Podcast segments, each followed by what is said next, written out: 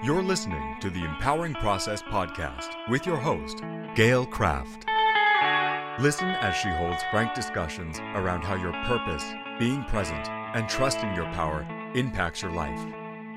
Whether you're an entrepreneur, leader, or developing your vision, you'll find wisdom and insights you can utilize right now. Welcome your host, Gail Kraft.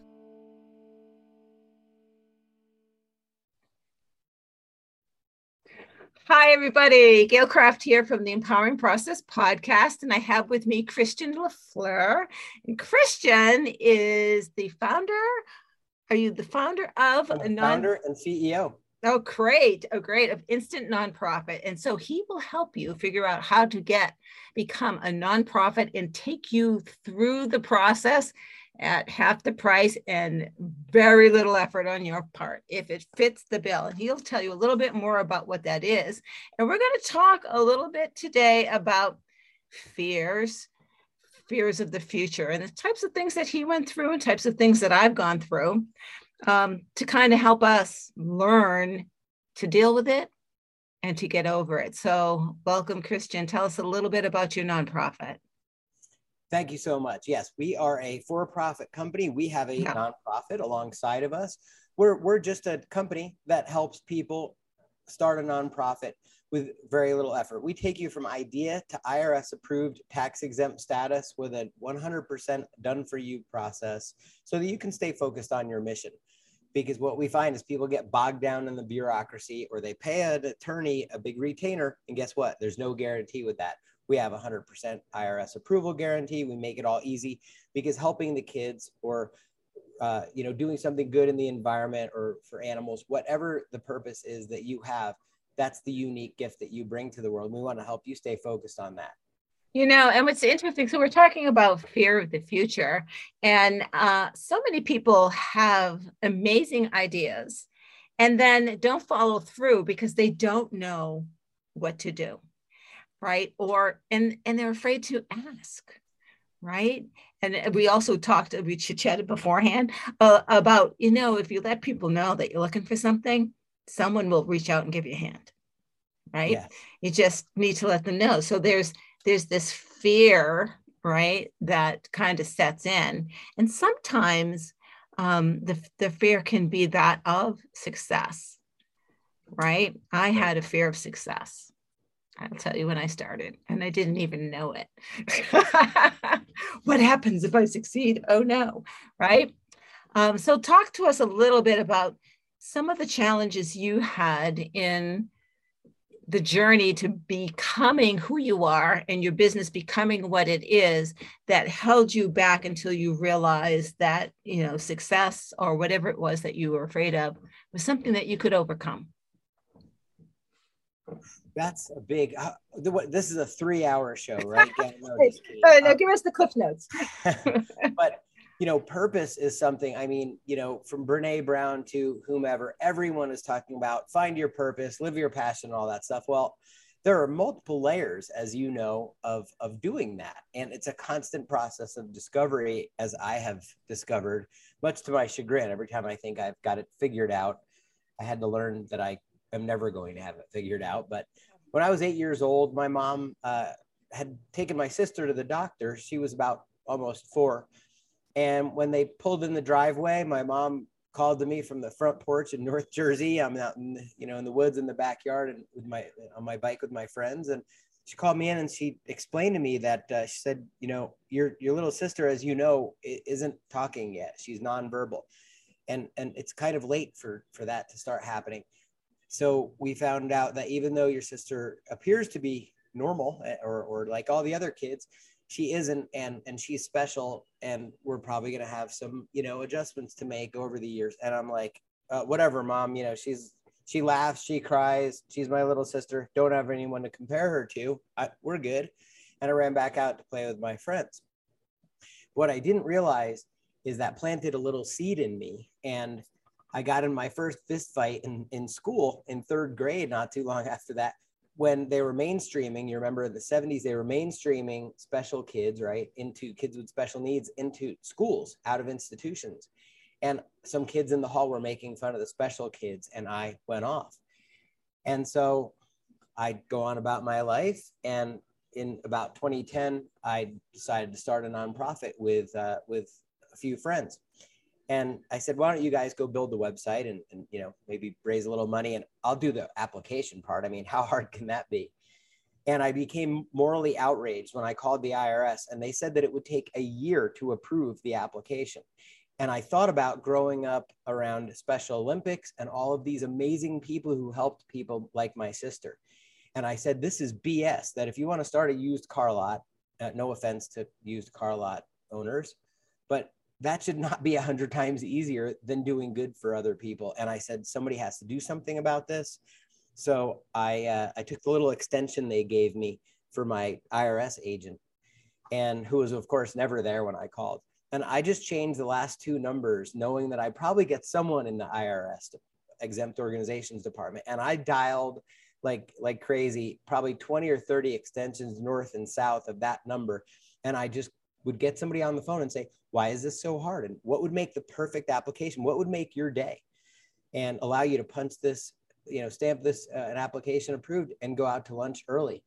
And I took all of what I learned and I curated it into what I call the love letter to a bureaucrat. And I mean, who loves bureaucrats? Not me, but there's a human on the other end of this. What if I could make their day with sending them like the perfect file? And I got a 45 day approval in the face of about a year average. And I knew I was on to something at that point. And so, um, so this is not really the fear of the future. This is the future turning into something that you never thought it would be. Well, that's true. But what I learned in the process of being in business, right? So once I learned this and some friends in town found out that I could do this, we started a little school and it just kind of blossomed from there. But what I learned as far as fear of the future is that as I ran kind of headlong into this, um, that it was the demons and the, the things that really confounded me in my in my life, in my operating system, that were my biggest barriers. And that was true in, in you know, whether it was my marriage, my relationship with my kids, um, money, uh, business, that I had these limiting beliefs that were keeping, holding me back. And, and just, so I became pretty fearful and I, and I developed horrible anxiety. Um, I just found myself unhappy, even though I had a business that had a great purpose. And that's where I learned to face into fear and actually to seek out um, the, the places that I have fear to lean into those because there's so much gold to be gotten from there. And I had to go through a little bit of hell to realize that that is the path to freedom. A lot of people are even afraid to lean into the fear, right? As you as you say, um, and that just simply means to embrace it and and learn from it. So I ha- I have a, a, training that I do. It's called the Dark Side, and it's not about dark magic. It's not about evil. It really is about looking at the pain that we hide from, and understanding that that is part of who we are, and it's telling us a story. It's giving us information, right? And um, fear it's not something that you should run away from. It's something that you should pay attention to because it's either telling you, hey, watch out, there is something to worry about, right? Or watch out, there's something you're hanging on to, right? Absolutely. Yeah, Absolutely. that, that you need to let so go of. Sorry, I spent so much of my life, I, I realized when I had this sort of massive uh, conflagration, like everything was on fire in my life. And I was stressed and unhappy and I just didn't understand. I mean, I had beautiful, you know, great kids and, and a business that actually helps people and, you know, all of these things. And I was so unhappy inside. And it was because I was trying to outrun my demons. I was trying to, I didn't realize I was doing this, but I was trying to run faster than that darkness, that shadow. And since the shadow is part of me, the faster I ran, the tireder I got, and that shadow was right there behind me. And it, it doesn't go away. No, no, and I, I it, it, it's it's exhausting. It's and exhausting. finally, I, I I stopped doing that, and I I turned around and faced a lot of these things, and found, like I said, I didn't even. I grew up in an abusive home. I would have never said that ten years ago.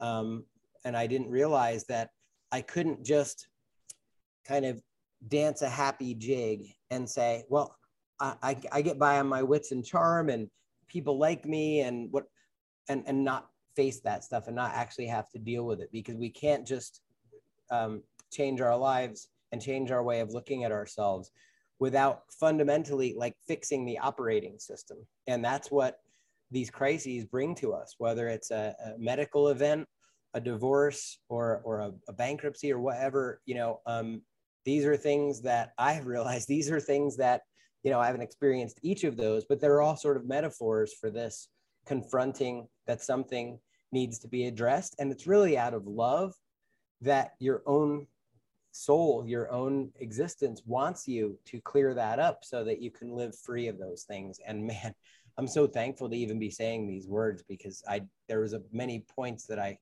didn't think I could go on another day like like I was. Well, well honestly, as a Christian, there was a, a time um, I was very successful at a very young age in, in corporate America. And I, all of my energy like ran, I, and I, I say now I ran into leadership. I ran into climbing the ladder. I ran into doing more and, and being the best. I ran into being better than the person next to me, whatever it took to be better than, right?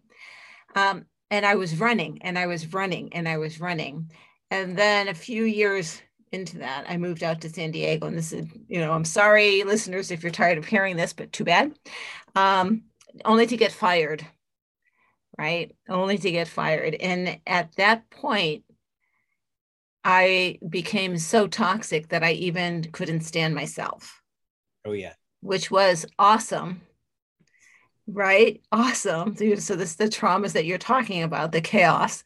Um, because I started to question well, what was I doing that I was so successful there? And what was I doing that I was not? What was I not doing? Right? Asking all of those really tough questions and being honest with myself. I didn't have to tell anyone else what the answers were, but honest with myself that I was the, the factor that was present in every situation. I was the one who created every situation. I'm the one who owns and is responsible for the outcomes of every situation. What does that mean moving forward? no guilt, no shame, no, I should have, I could have, I would have. Um, I should not have been in that company. I should have left the day one. Uh, yeah. You know, oh. the fact that they fired me is, was a blessing. I should not have been there. Um, and I thank them for it because if I was still there, I'd be so miserable. Um, but I stayed because of the fear of the future. I stayed because what will I do if I don't have this income? Oh, yeah. I right? had brought into my life because of the sense that I something was wrong or broken or missing in me prior to this sort of life crisis, just 360 degree fire, as I call it. Um, prior to that, I was trying to uh, live in that I do, you know, I, I have a company that helps people start rescue animals or or whatever the nonprofit purpose is, clean up the environment, help kids, do uh, run a little league team, etc. And so I was like, well, if I if I if this, if this goes down, you know, I won't be able to help people. I won't be able to feed my family. All of those fears kind of mounted so that I found myself that's that running faster. I'm sitting in my basement of, of my you know beautiful home with a with a pool in the back in Colorado going I can't afford to lose all of this. And it's exactly what caused me to lose all of it was holding on to it so tightly and so i remember the day of that i call the beginning of wisdom for me is i'm i'm in out of my house. I'm in a borrowed bedroom of a, of a friend. Uh, my I, my car's gone. Uh, I, I don't know what i'm going to do. And I'm, I'm staring at the ceiling and i start thinking i'm a very resourceful person right? And i start thinking about what i can do to fix the situation figure it out make it better. And the first time that i realized that that was whatever i thought of it didn't matter what i thought of whatever i would think of would be part of the thinking that got me to where i was i call that the beginning of wisdom and i just got very still and quiet and realized that nothing, I couldn't do anything. And that was sort of a level of acceptance I had never encountered before. And I obviously wasn't sitting around doing nothing. I went and and um, I happened to have this uh, this sort of four day retreat uh, that just happened to be scheduled before this event, before this kind of you know fire, and it was coming up right after being sort of left with without the ability to do anything about anything. And I discovered that I had these negative uh, this negative self talk and all of these things that were driving my fears and it was because you know my my my dad um, uh, who's who's still alive was was not treated well at all. He was he was abused. He was his dad was pretty pretty horrible.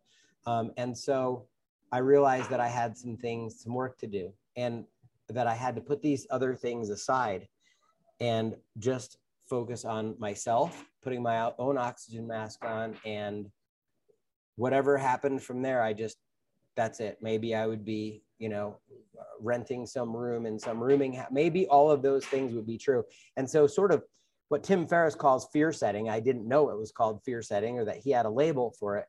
But it's like I had to look at the worst case and go, I'm going to be uh, okay and alive, and that's what I'm. It's it's all I have to to to deal with. It's it's like that's the reality. And once I got that level of acceptance, that as bad as things would get, it was only X, or not only, but you know, I could I could see I could define it. That enabled me to just kind of you know, some people call it hit, hitting rock bottom. I don't use that term, but um, it helped me to go okay. Let me just be quiet and think about some of these things at a completely different level um, and receive some wisdom and, and receive some things that I hadn't been, all my busyness had kept me from hearing. And lo and behold, I mean, it has been, you know, six years now probably. And slowly, all of those things have come back to me. My business, my relationship with my kids. I have a wonderful relationship for five years now. All of these things have come back to me on my own terms in a really beautiful, organic way when I thought I had lost the ability to have any of them. Right. And that and that is the amazing thing. So so I, I have a training course that I put together years ago, and it's all about navigating change. And that's exactly what is going on every day of our life. Right. And there are cycles that you go through. Uh, I like using getting proposed to as an example. Okay. So I'm the woman my love comes to me and gets on his knees and proposes to me, or it could be a woman, it doesn't matter. I get proposed to, right? And I am so happy. I am high as a kite. I am so thrilled. And then I realize my life is about to change. Right. And I am looking forward, looking into the future about I'm going to be moving in with this person. This is forever, day in day out. Now my energy is going down. Right oh, how much laundry am I going to do? I'm going to have to pick their socks off the floor. The socks, the oh socks. my God, they're slobs, right? All of the the the the living together, itty they squeeze the toothpaste in the middle, whatever.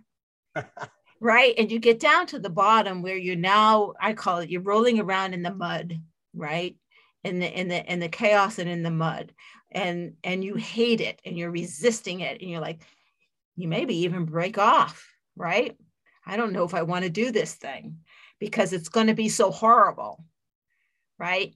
But then you have the opportunity to stay there or say, wait a minute, but they get me flowers for no reason. They take me out to dinner. They cook an amazing breakfast on Sundays. So what if I have to clean up afterwards? I don't have to cook the breakfast, right? And you start to see the positive side of the potentiality instead of the negative, the fear, but the potential. And then you get to an 11, a level of acceptance, right? And it's going through and looking at the potentiality of the possibilities of what could happen if you are projecting. Yeah. Right. Um, I would encourage you to not project. That is impossible. We are human beings, we project, right? Because we plan. If you find yourself projecting negatively and you start to find feel resistance and you start feeling that in your body, look at the potential. Look at the potential for positive growth, positive outcome. And if you're still feeling that resistance, ask yourself if you're making the right decision for you. Absolutely. And right. you know, there's a there's a, a, couple of different philosophies, right? There's action. I am an action taker. I love taking action. Um, and I love doing things. But sometimes that's actually gotten the, in the way of me receiving this kind of, you know, wisdom that's much deeper and either comes from deep within us or, you know, uh, from the, the quantum field, God, our purpose, our destiny. You know, there's all kinds. We won't get into any of those conversations today, I'm sure, but um, being still can sometimes just allow something deeper to come along. And so when we think about fear of the future, and especially in what I like, I, I liken the pandemic to a, a centrifuge. All the forces that were there already. We were already on a merry-go-round. Now it's like a centrifuge spinning really fast, and it's forcing people to take a look at do my values match my actions, or do my actions match my values, the things that I really care about.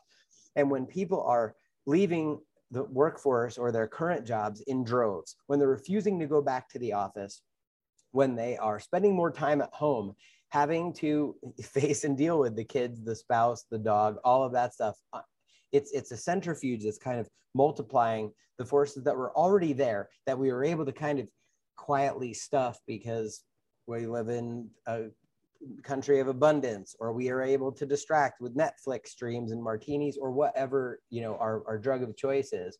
And uh, netflix is definitely a drug of choice of a lot of people. And so we we can start looking at what what is our purpose? And so that's where fear of the future can actually be helpful, right? How do you harness this fear? How do you say, okay, I don't, if you, if you, I'm thinking about myself five years from now and I don't want to be in this role anymore, in this position at work. Can you translate that and, trans, and transmute that energy into something positive? And that's where we come along and help people start a 501c3 nonprofit where they can actually get paid from the money they raise. That's not a conflict of interest. People ask me that all the time um, you can fa- be the founder you can be the president of the board the and, and the and an officer and, and, a director and also be a paid staff on a w2 or a 1099 contract with the nonprofit that you founded um, as long as you're not doing it for more than market value right? So people start going okay well what are my options? If i'm not completely feeling fulfilled in what i'm doing right now can i pivot into starting a nonprofit some people increment their way and start part-time or they just do it on a volunteer basis. Maybe they have been helping foster dogs find homes by just dialing friends and posting on facebook. And now the dog food bills and all the other things i mean we have customers call all the time or people who aren't customers yet call all the time. They're doing something good and they go can i make this a real thing? And often the answer is yes. But sometimes it takes that fear to pop us out of our current reality and force us through the little wormhole into some new opportunities and new um, you know new ways of living and thinking about ourselves that can be really exciting because when you wake up to serve your purpose versus grinding out another spreadsheet it can make all the difference in the world and then when Absolutely. you do spreadsheets it's much easier when you're doing the spreadsheets for the dogs than the right. spreadsheets for the you know uh, decimals in some ledger of a company that you really don't care about. You know I, I can tell you during my my years of success thinking how important in the grand scheme of things is this bullshit that i'm doing anyway? Right? Um, when i decided because i didn't like corporate i did not like senior leadership i stepped down from senior leadership and came back down to middle level and I decided to become a project manager because that kept me, it gave me the things I like to do and kept me at a level that wasn't too high. And I would be handed projects. This is, is going to be done by September 25th. Why? Because it's not going to get done by September 25th. It's physically impossible. So why? Oh, because that's the day I'm picking. Well, you pulled that date out of your ass, right? right. And I'll, I'll give you a, a story of the company that I started working for. I went to my first meeting and the this person was facilitating and she was one of my customers she would have been one of my people that i would be working with and she's presenting this project and i'm like oh my god it's going to fail so i walked out of the meeting with my boss and and and i said oh this is not going to make it i i would really i'm uncomfortable being part of this knowing it's going to fail when i know if i take it over i can make it work and she says, Well, go tell her because she'd be happy to hand it to you. Right. So I took it over. And that project had to be completed by the end of the year. Why? Because the vice president was going to get a bonus if it was completed by the end of the year. Well, guess what? There's no way in hell, because I picked this up mid October, it was going to be done by the end of the year because nothing had been done to begin with. Up and the wrong people were in the room, the wrong resources, everything. So I went to him and asked, What's the agreement that you have specifically that your bonus is contingent on? What's the language say? Bingo. We have to have a live transaction process through by we can do that because we will test a live transaction. And we tested a live transaction before the end of the year, and that gave us until we weren't done until the middle of February. But he got his bonus, and I was able to give him what he needed, right? Because that deadline was unreachable. It was not going to happen and you know having that extra six weeks made gave us the opportunity to put something into production that was viable that wasn't going to break right? And that would service the customer Absolutely. right? this is, this is where letting go right? You could have resented that. Well that, that's his you know he's getting this i'm not getting this. You could have had all that resistance against that. But you actually said, okay, I'm just going to take the emotion out of it and we're going to go after the real goal. And only by doing that were you able to do that incisive look into the actual language of what right. the goal was and right. help reach it so that he got what he wanted and you got what you wanted. Right. It's looking so at opportunity. Right. Right. Right. And I and, could have been, I mean, I I was was fearful, right? Because this is a brand new job. And I knew I was going to fail on this project based on the criteria that I was given. So, fear setting that we talked about a minute ago is looking at the worst case and uh, literally imagining that only insofar, right? We don't want to go do like Neville Goddard and and and and put ourselves in that and, and try to reproduce the feeling of that in reality. But we at least want to go, you know, it's okay. I, I can accept that level of risk because it's it's I'm, I'm alive uh, or right. I am going to experience X, right? I will get some change. It just might not be what I want. So fear setting is one side of it. The other side is, but you know, and and it kind of speaks to what you did in that example. Is you, um, you could have gotten stayed in the fear that this can't happen. I don't know how this is going to happen, and spent all your time and energy um, explaining or trying to go against the reality that the reality was this person wanted their bonus. Right. But instead, you turn those fears around and you were able to make something happen by letting go of some of the details. And that is so true when people are starting something, you know, a, a, a job, essentially a business based on their passion. A nonprofit is simply another business entity. Now, a lot of our, a lot of our customers, and it's nonprofit.com, come along having already been entrepreneurs. They're just serial entrepreneurs. This next one happens to be social, so a nonprofit corporation with tax exempt status is suitable, and we help them with that. Um, but some people have never been in business before. They're leaving corporate. They're leaving that safe shell of structure and they go, well, I don't know if I can do this. Uh, again, if, if you can take a look at the fear and, and identify it, write those down. What are, what are the things that I'm concerned about? And what can you do to mitigate them? You can start with little low risk. You can start part time um, you can put this thing together in a way that if it doesn't work, that's okay. You still got lots of dog, you know, I keep using the foster dog example, but you got lots of animals, the homes that they needed in the interim, and you felt really fulfilled. Maybe it goes on to be a volunteer led organization or something. Um, so there's lots of ways to get around fear and go, and just like you did, how can you get what you want?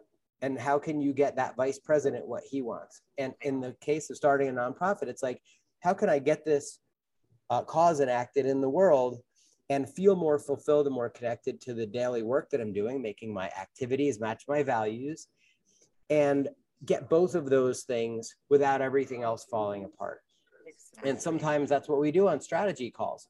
Um, we'll have a strategy call and somebody says, Can I do this? I have a question. Can I pull a part time paycheck through this nonprofit? I have some friends that would be willing to fund it what have you. There are lots of ways to to get around and and work these things out on the way to starting a social venture by starting a nonprofit.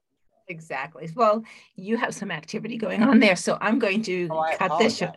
Oh, that's okay. I'm going to cut this short. I do want you to let people know how they can get in touch with you if they want to know more about what you do. Absolutely. If they go to instantnonprofit.com slash gailkraft, they can get a wonderful gift of a nonprofit boot camp. It's a it's a 10 lesson boot camp on all the th- what, what do you need to know in order to even go into a nonprofit?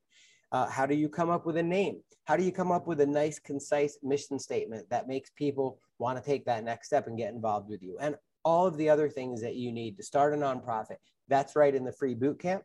You can also schedule a strategy session so you can walk through some of those questions face some of those fears, get them out there. Because when you shine sun, sunlight on those fears, they do tend to melt melt away.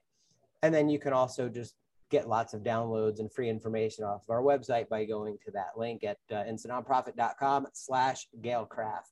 You're a doll. So, um, and all that information will be in the write up um, when this goes live. So, thank you everybody for listening to the Empowering Process podcast and a little bit about fear of the future. This is Gail Kraft. And if this resonated with you, please do like it, share it, let us know. And if you know somebody that maybe could benefit from this, lead them to it, share out the link. We would love to hear from them. Everyone, have a great day. Christian, thank you. Bye bye. Thank you so much, Gail. Thank you for listening to the Empowering Process Podcast. Be sure to visit Gail at gailkraft.com to learn more about how she serves thought leaders, entrepreneurs, and goal seekers. And remember, if you like this broadcast, be sure to share and subscribe so you don't miss an episode.